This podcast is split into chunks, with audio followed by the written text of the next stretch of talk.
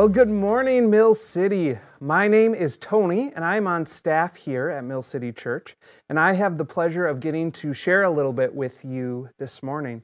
Uh, one thing you should know about me is I love YouTube videos. I seem to waste way too much time on YouTube. I'm sure there's a few other folks out there who identify with that.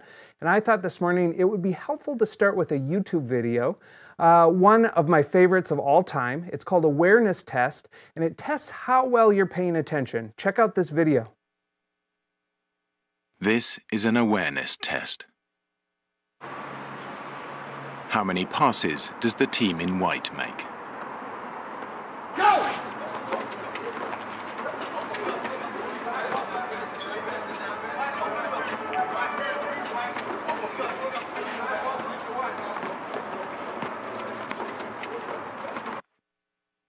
The answer is 13. But did you see the moonwalking bear?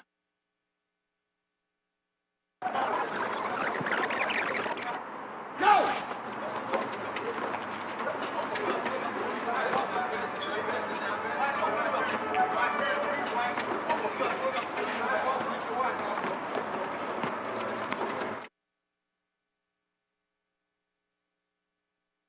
Oh, isn't that our story so often? Is we are focused on one thing and we completely miss what's going on. I know that is so true of me. Uh, I wanted to share a story this morning about the first time I realized that God had a sense of humor. And a little bit of background for this story is I am someone who collects jobs like most people collect hobbies. I always seem to find myself in interesting work from managing a Christmas tree lot to being a barista to being a bookstore worker to running sound and video uh, to running an escape room. I've done all sorts of crazy fun things um, in my life. And uh, one of my favorite jobs of all time has been being a summer camp director. I uh, love getting to be a camp director. Um, it's one of my favorite things in the world. And the camp that I run is called Summer Festival Camp. And it's a high school retreat for high school and middle school students to attend and learn and grow in their faith while they're there. And each week at Summer Festival, we pick a different theme, uh, something kind of fun, something kind of unique. Not necessarily overtly spiritual, but something a little bit memorable. So we've done things like uh, time travel and park rangers and science. And one of my favorites we've ever done was family reunion. And uh, the humor for the week was based around this crazy cast of characters who belong to this family. I'm sure your family has its own cast of characters that you can imagine grandmas and uncles and aunts and second cousins, and just all of these people gathered together at a family reunion trying to figure out how to get along. And so the week was filled with all sorts of family reunion type activities. And um, I uh, was at a counselor meeting and I got a call on the walkie talkie that I needed to report to the worship center as soon as possible. So I started heading over there, fearing the worst that someone broke their arm or had a detached retina or who knows what, something crazy. And so I'm on my way over there and um, something kind of wild happened. And to understand it, I've got to tell a, a different story, and that is that. Um, uh, the program team who planned the week, uh, they picked the name for the family reunion as Baumgartner. Now, I don't know any Baumgartners in real life, but we were just looking through names and we said, hey, that'd be kind of a fun name, Baumgartner. So we made a giant banner that said Baumgartner Family Reunion and hung it up in our worship space. And um, so I'm on my way to the club room, and I, all of a sudden, my program director comes up to me and he starts telling me the story of what happened. And it turns out that, um, that we have our camp at Gustavus Adolphus, a college down in St. Peter, and some alumni were on their way down to actually go to a family reunion, and they decided that they would stop at Gustavus Adolphus.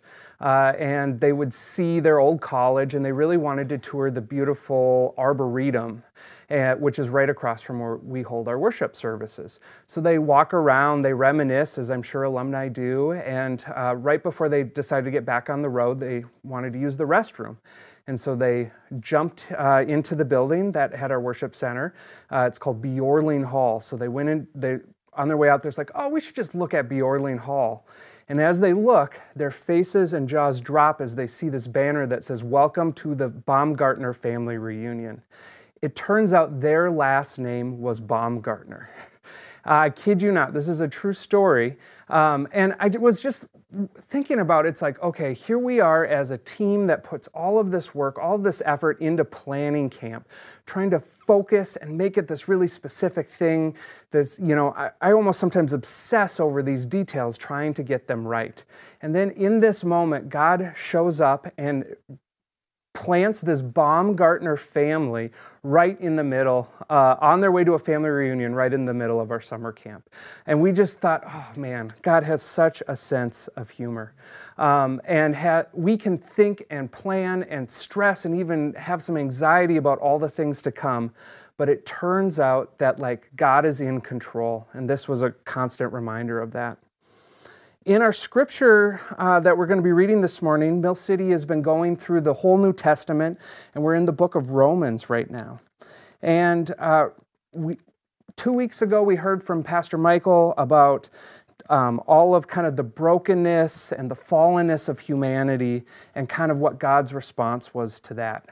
And then last week, we heard Steph talk, Pastor Stephanie talk about um, all of the suffering and the persecution that was to come to the church. Um, and Paul, who wrote this letter to this group of Romans, trying to prepare them for the suffering trying to frame that for them.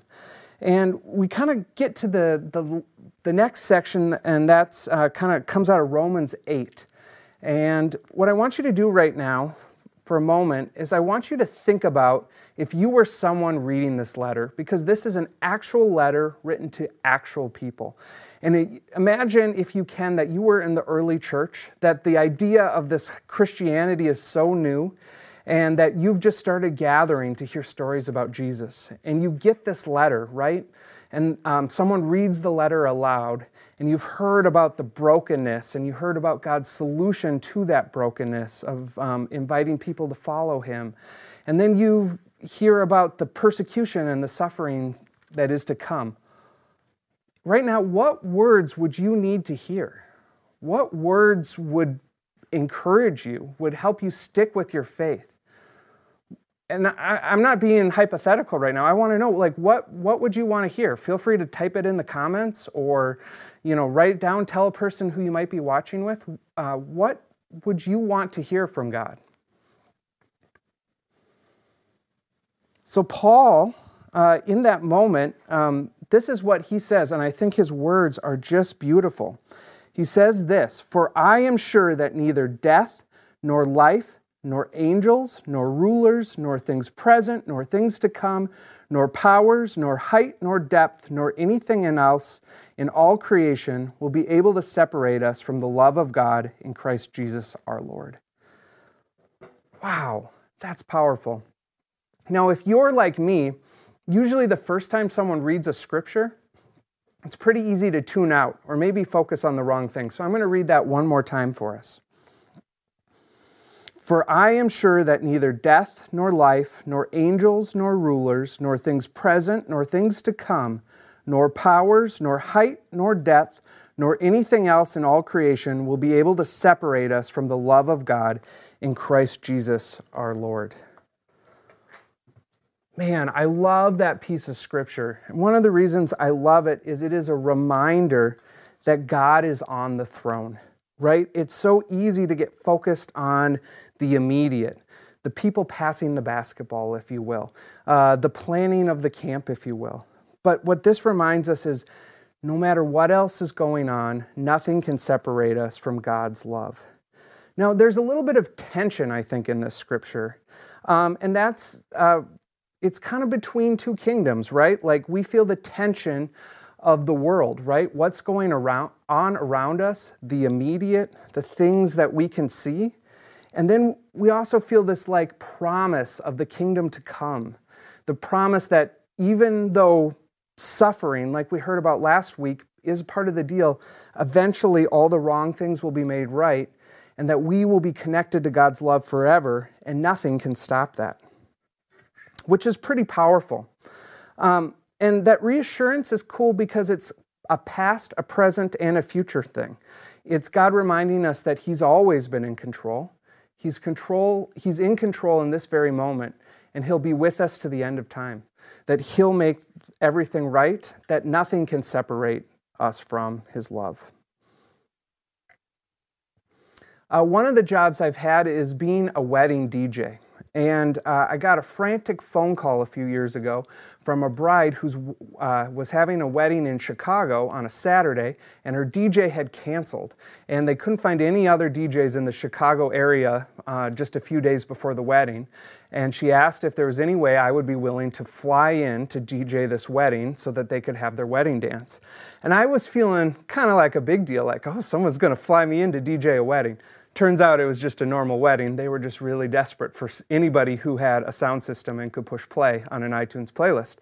But regardless, I had this gig and I had a, a, another event that Friday night. And so, um, one of the things that I have as a part of my DJ rig is this LED light curtain that hangs up behind me that does all sorts of flashing lights and creates kind of cool images and effects. And um, I in order to take that down, I have to, or put that up, I have to zip tie it. And then to take it down every night, I would cut those zip ties. And so I had sent all my DJ gear, except for my soundboard, uh, down with my friend who was going to the wedding. And I was going to fly in, and the only thing I had is my DJ mixer board. That thing, you know, you go wicka wicka on. That's what I had with me. And I was bringing that board um, through the airport.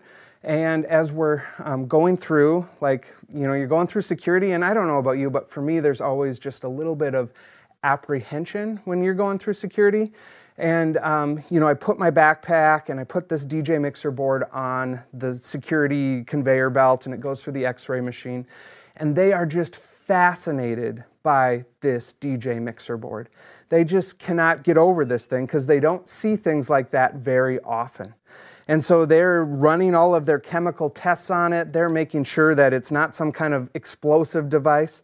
And in the meantime, I had forgotten that the knife that I used to cut down the LED drape was sitting in my backpack.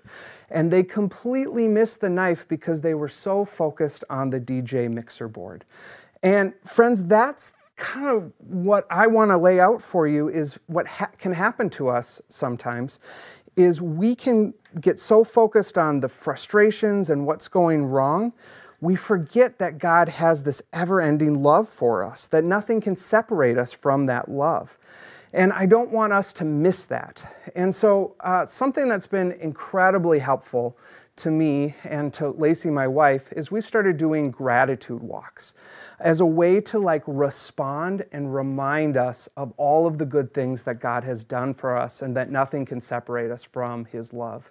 And so, what that looks like is a couple of times a week, we'll take a walk around our pond and we'll just list off things that we're thankful for.